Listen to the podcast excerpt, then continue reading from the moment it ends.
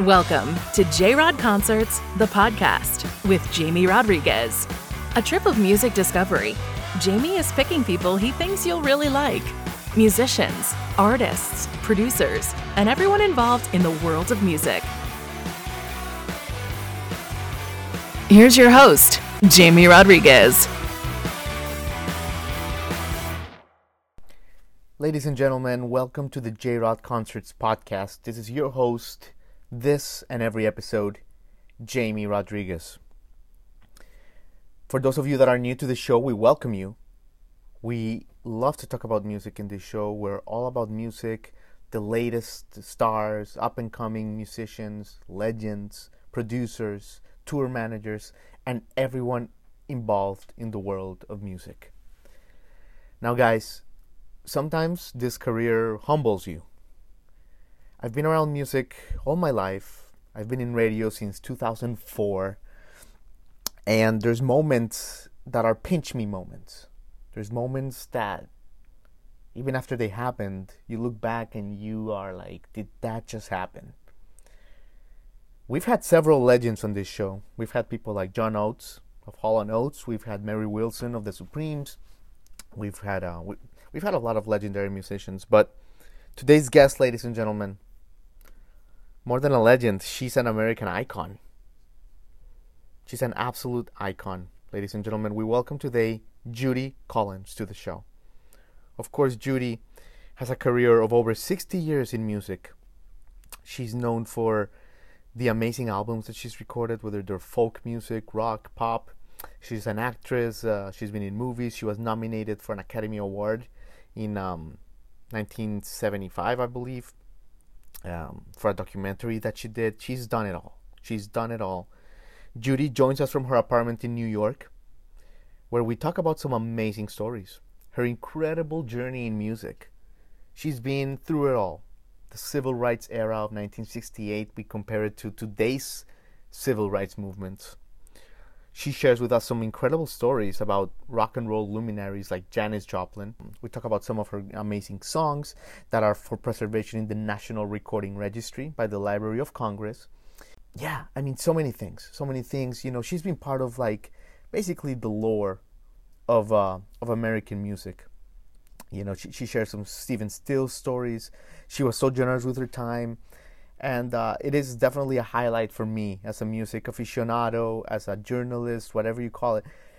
Judy, thank you so much for your time. I really hope that my audience enjoys it and then you, you get a kick out of it because Judy is an American treasure and it was an honor to have her on the show. Now, uh, we welcome all of you new listeners. Uh, if you like what you hear, please subscribe. We always encourage you to please give us a rating whatever you want to give us. Uh, we appreciate it. It helps a lot with the algorithms for Apple Music, for Spotify, for all that good stuff. But we appreciate you, listeners. We appreciate you, and we certainly appreciate Judy Collins. Without further ado, guys, this is the interview.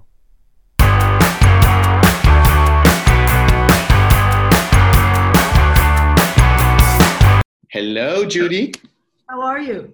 I'm doing great. Can you see me and hear me well? Sure, sure. I can see you fine. Wonderful, Judy. Well, first of all, apologies for my corporate back, backdrop without any character. You caught oh. me on the road, so I'm in a hotel. okay, that's fine. That's fine. And you caught me at home, so they'll have some. We'll have some pictures, some flowers in the back. Much nicer. Wonderful, the Judy. ones in the painting wonderful wonderful judy. Well listen thank you so much for your time judy. And just before before we get started um, i just want to take 20 seconds and thank you. Uh, it's an honor to tell you that you know to have you on the show uh, for everything you've meant to music judy. Uh, you know i could spend the entire episode just going through everything you've meant to to folk and to music so thank you and uh, it's an honor to have you on the show judy.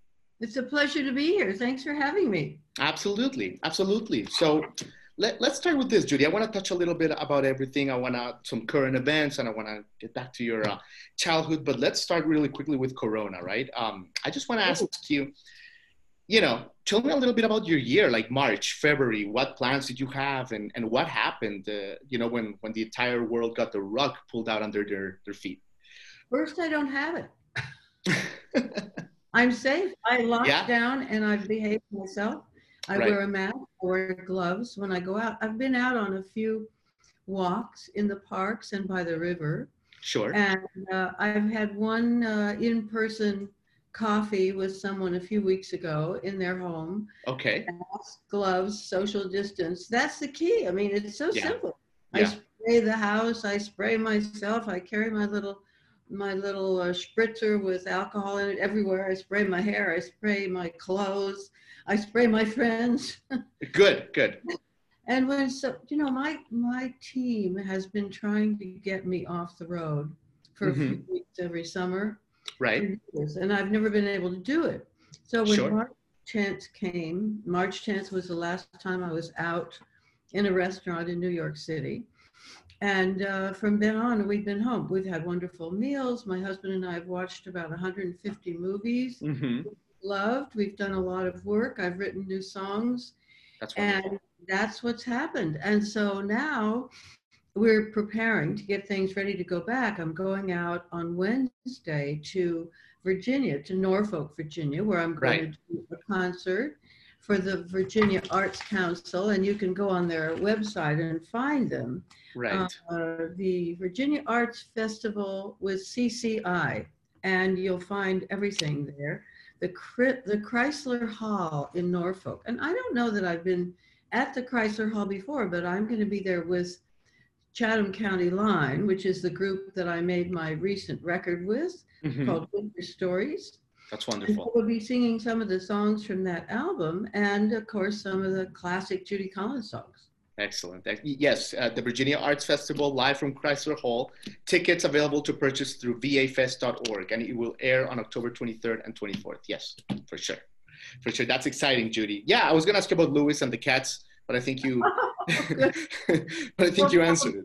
He'll probably be around to see us uh, pretty soon because they're always curious about what's going on on Zoom and who they're going to see. And we're all good. You know, we're we're healthy. We're resolved to do the best we can and uh, get uh, prepare, arrive prepared, and we're here to win. I love it. I love it, Judy. What a great attitude. Let me ask you a couple questions about the current state of affairs, kind of in America, Judy, because you've been through quite a bit. Um, you know, 1968, for example, transformational year, of course, and you were right in the thick of it. Uh, like you performed Amazing Grace at the height of the Vietnam War, for example. So I just wanted to ask you, you know, some people have compared it to, to that era. Do you see any patterns, Judy? Well, the pattern is that a lot of people know that the government doesn't work the way we thought it does, that we have to take action and we have to protest, we have to vote, we have to hear our voices and listen to the other voices around us.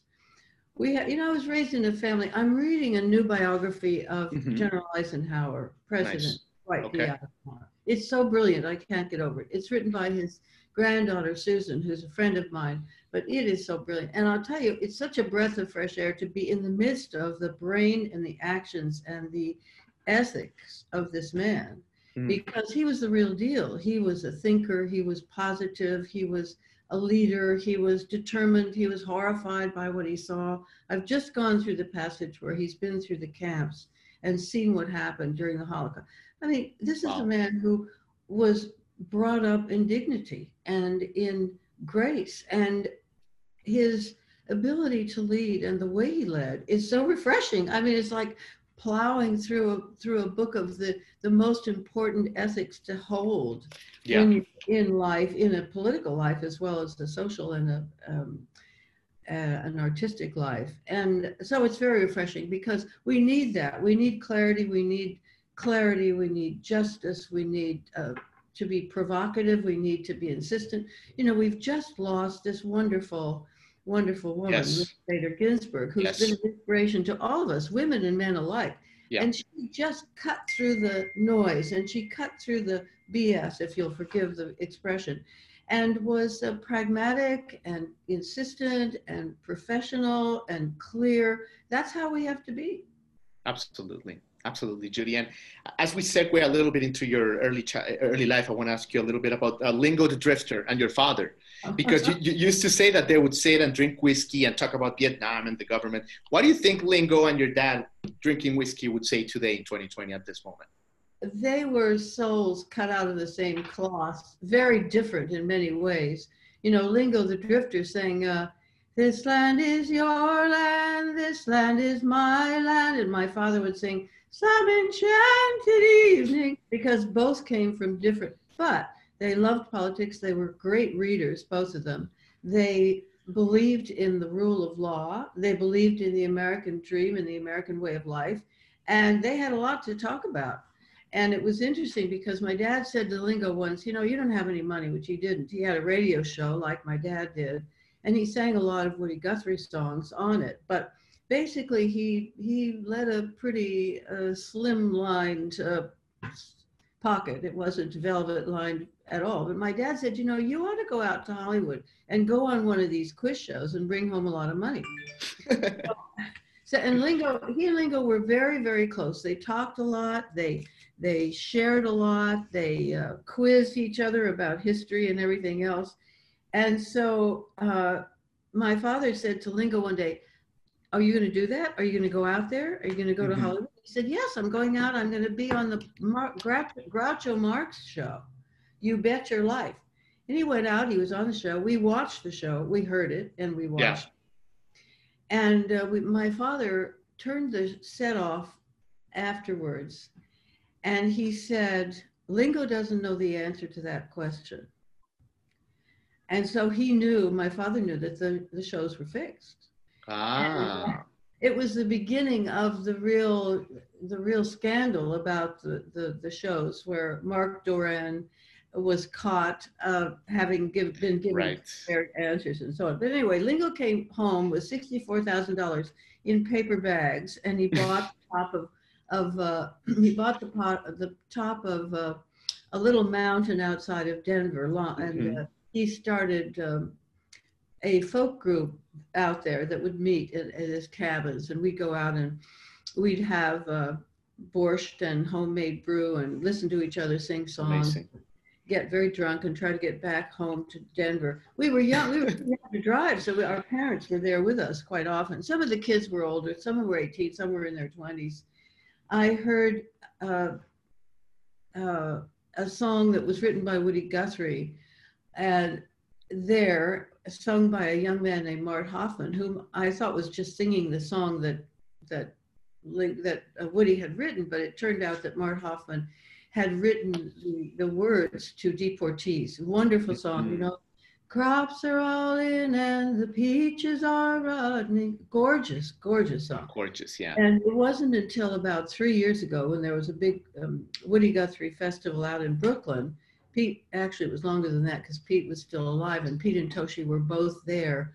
And there was a pamphlet, there was a songbook being passed, passed around that had deportees in it, and it said the writer of the of the melody was my old friend Mart Hoffman, and unfortunately, Mart Hoffman killed himself probably in '73. And I wrote a song about Mart Hoffman, yeah.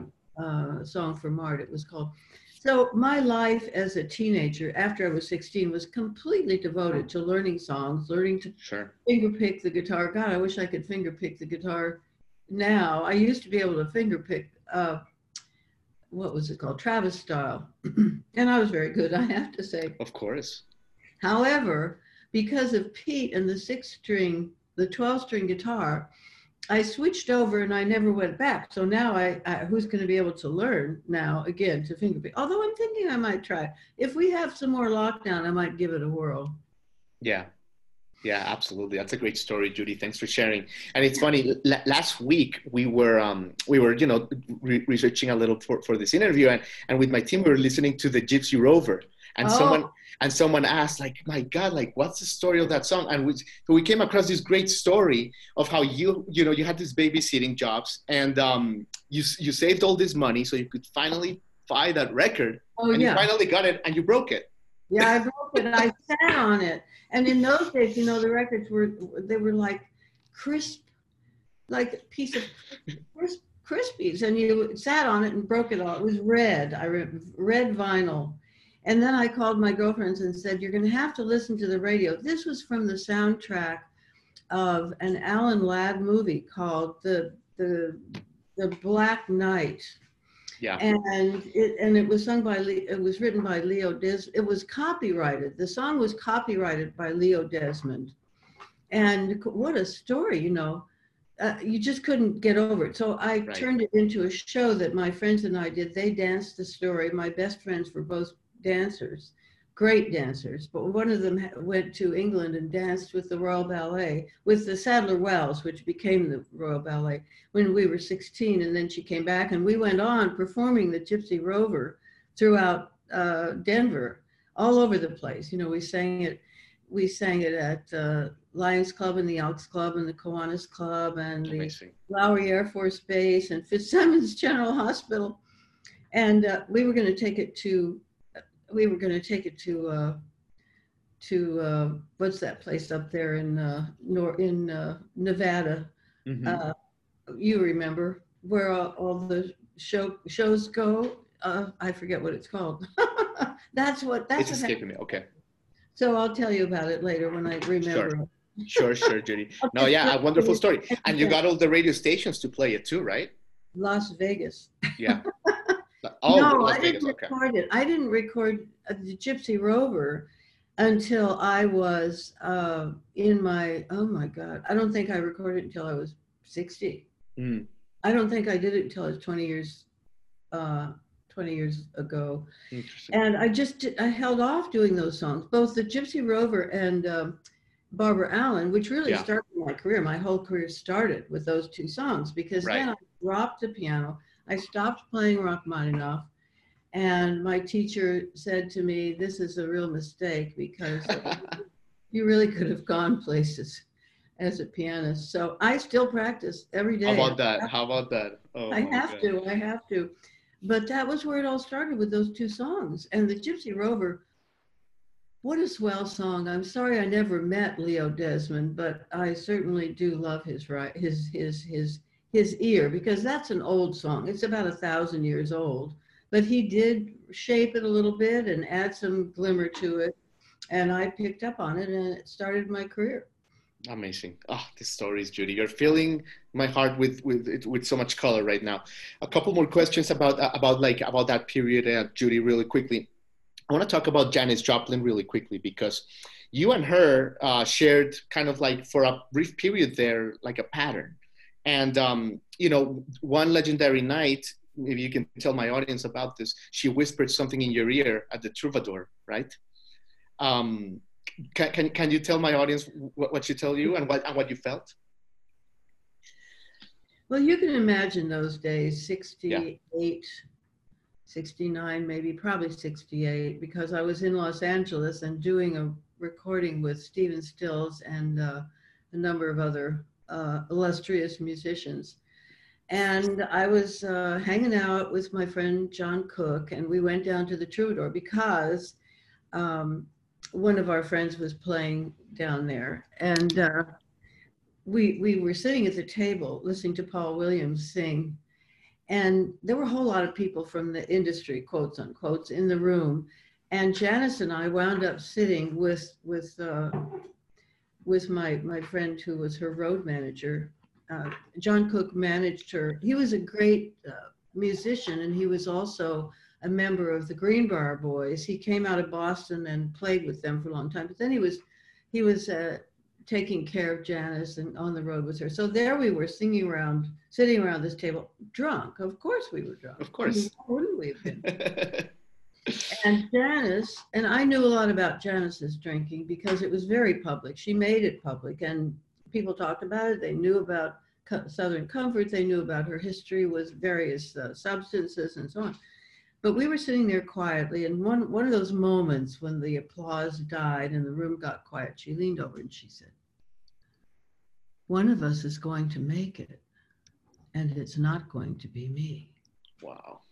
Now, it was a shock to me because I didn't know that she knew about my drinking. Now everybody knows about my drinking, even me. But uh, it was uh, it was a tender moment and a moment of that kind of inner story that comes out when someone wasn't really thinking about what they were going to say. Sure. Wow. Very powerful moment. It was. Absolutely, I'll never Judy. forget that. I'll never No. forget how terrible this illness is Yeah. that we shared and how unpredictable it is because you never know you ju- i did i actually didn't do very many drugs i thought they would interfere with my drinking but i did hmm. a lot of other things i mean. Sure. I, did, I was speaking of addiction you know i was i was so addicted that my first acid trip which i took in the village in the east village with michelle and john phillips and an old boyfriend of mine it was so bad it was 63 maybe 1963 and it was so bad that it took me two two weeks and a couple of bottles of jim beam just to come down Just to come down. Wow. I, I thought i was losing my mind and of course it was so horrible that i did it again and that was it just twice oh, Judy. Oh my God, these stories. I love him. Um, you mentioned really quickly Stephen Stills. Of course, he you know he made the uh, the legendary song for you. I just wanted. I was just curious, uh, Judy, when you're out and about doing errands, you know, when you're uh, in New York, grocery shopping or whatever, and you hear that song playing, do you still look at the stereo and like feel something, or are you like annoyed? oh oh god i love it it's the best you know it's a great song it's one oh of yeah, the songs that has kind of stormed through all these decades and you still hear it and you say da da da da Yeah. you start hearing it and you go oh that sounds better than ever. Oh, it's better than ever. And Yeah. then, of course, since we've been friends for all these years, because we never, the reason I think we remained friends is that we never said anything unforgivable to one another. Yeah, And I crazy about him, always was. And I guess it was mutual. And we just love each other. I, I'm very close with him and his family and his wife. And, and uh. I just love him. He's wonderful. And we just spent a year and a half in 2016, 17 on the road. Yeah, on the road together. We did 115 shows in a year and a half. look at They that. were all fabulous. Mhm. We had we were both on stage together the whole time. Usually Uh-huh. in movies, duets, one person does half and then the other person does the other half, and then if you're lucky, they come out and do a you know a they couple do songs together, right? and then they go home. And usually the one who opens gets to go home first and doesn't even stay for the right. for the encore. But this time, we were on the stage the whole time. We each had one song that was our own, which we sang by ourselves. And in my case, I sang "Dreamers," which is the song that I wrote about about immigration. Yeah. And uh, he he would uh, he would switch around and do one or another of his own songs. But it was heaven. And every night I got to go out there and be on the stage with him in the rock and roll band with Stephen Stills and listen to him play. I mean, this guy was magic. I mean, he's still one of the top guitar players in the world. Absolutely. So it's been a privilege to know him, to know his songwriting. I wish I could learn more from his songwriting. Every once in a while, I start listening to CSNN and all of his solo albums just to get that sense of what I should be doing. It's Right. extremely important. You know, Jimmy Webb is always saying to me, "We've got to listen to one another. We have to listen to what we're doing, what what the other person is doing." And so I do make an effort for that. I listen to other singers, song- songwriters, That's good. and, uh, you know, for instance, recently I've been picking up again on David Crosby, whom I adore. Mhm. I just adore him. And he has written some of the, his best songs just in the last two or three years with his son, uh, James, Jamie, in uh, doing a collaboration with him. One of them that I, I suggest that everybody who is watching should go and find is a song called Radio. And I think I'm going to try to do radio on my next album with the Chatham County line because, you know, we did winter stories and now we're going to break into summer tales and try to do all four seasons actually. Oh, oh my God. Great recommendation. Thanks, Judy. You've been so generous with your time. I want to ask you a couple current event questions. Um, current artist questions, I meant. Uh, today's there's a couple singers like Margo Price or Brandi Carlile who every other press interview they do or every other they rave about the influence that you had on them as songwriters. Mar- both Margo Price and Brandi Carlile.